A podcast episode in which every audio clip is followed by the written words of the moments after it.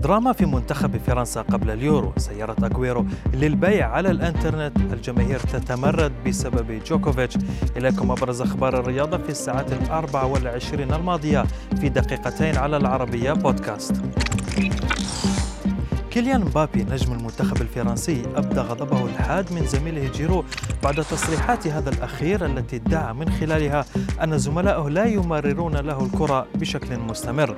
المهاجم الشاب وبحسب صحيفة ليكيب كان على وشك إقامة مؤتمر صحفي للرد على زميله، كما يبدو أن مبابي منزعج داخل الفريق، وهو ما بدا واضحا على ملامحه بعد استبداله في المباراة السابقة للمنتخب.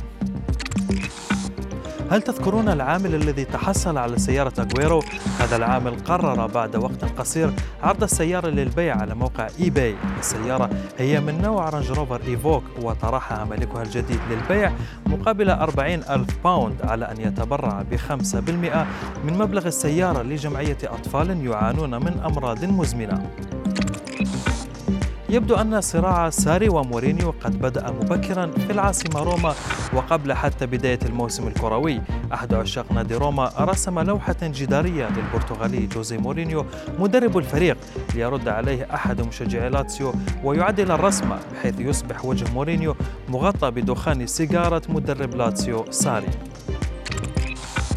حدث غريب في مواجهة دجوكوفيتش وبريتني ببطولة رولان جاروس خطفت من خلاله الجماهير الأضواء بعد طلب المنظمين من الحاضرين مغادرة ملعب المباراة قبل نهايتها، امتثالا لحظر التجوال المفروض بدءا من الساعة الحادية عشر ليلا. الجمهور رفض التحرك، وبعد محاولات عديدة كان الحل الوحيد هو مغادرة اللاعبين والعودة بعد رحيل الجماهير عند منتصف الليل.